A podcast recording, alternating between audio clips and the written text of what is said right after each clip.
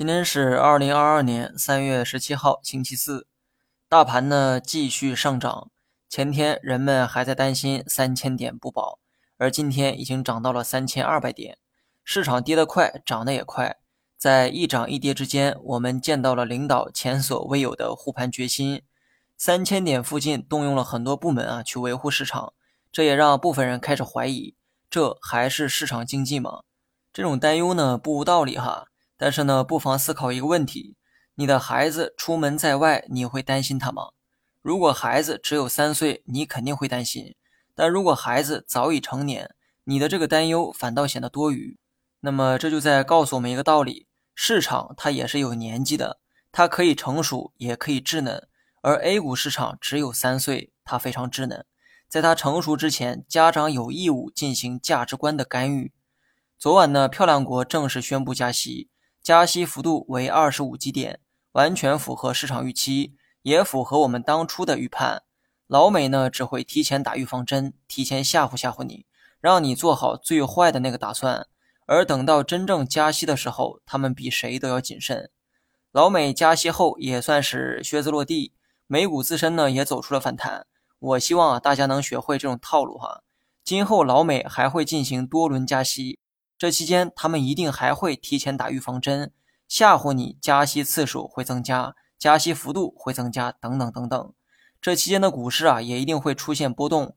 但等真正加息的时候，你会发现结果总是比预期的要好。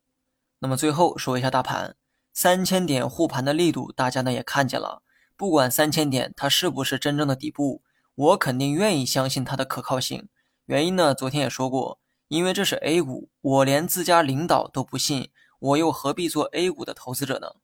再来说一下大盘上方的阻力位，三三二六是大盘要面临的阻力位，距离现在还有一段空间，所以你也可以认为今天的最高点它不是终点，今后还有继续向上的可能。其实呢，这也是我个人的判断，我也认为今后还会走出比今天最高点更高的位置。但是呢，别曲解我的意思哈。这并不代表明天一定要涨，相反，我是想告诉大家，一旦先出现的是调整，可千万别像之前那么悲观了。还记得我之前说过的那个经验吗？前期跌幅越大，市场微型反弹的概率啊就越小。这期间往往需要来回震荡做一个整理，然后呢再给它涨上去。昨天盘中能实现反转，那也是因为外力的干扰，没有扎堆的利好，靠市场本身很难直接走位。所以呢，面对反弹还要保持冷静。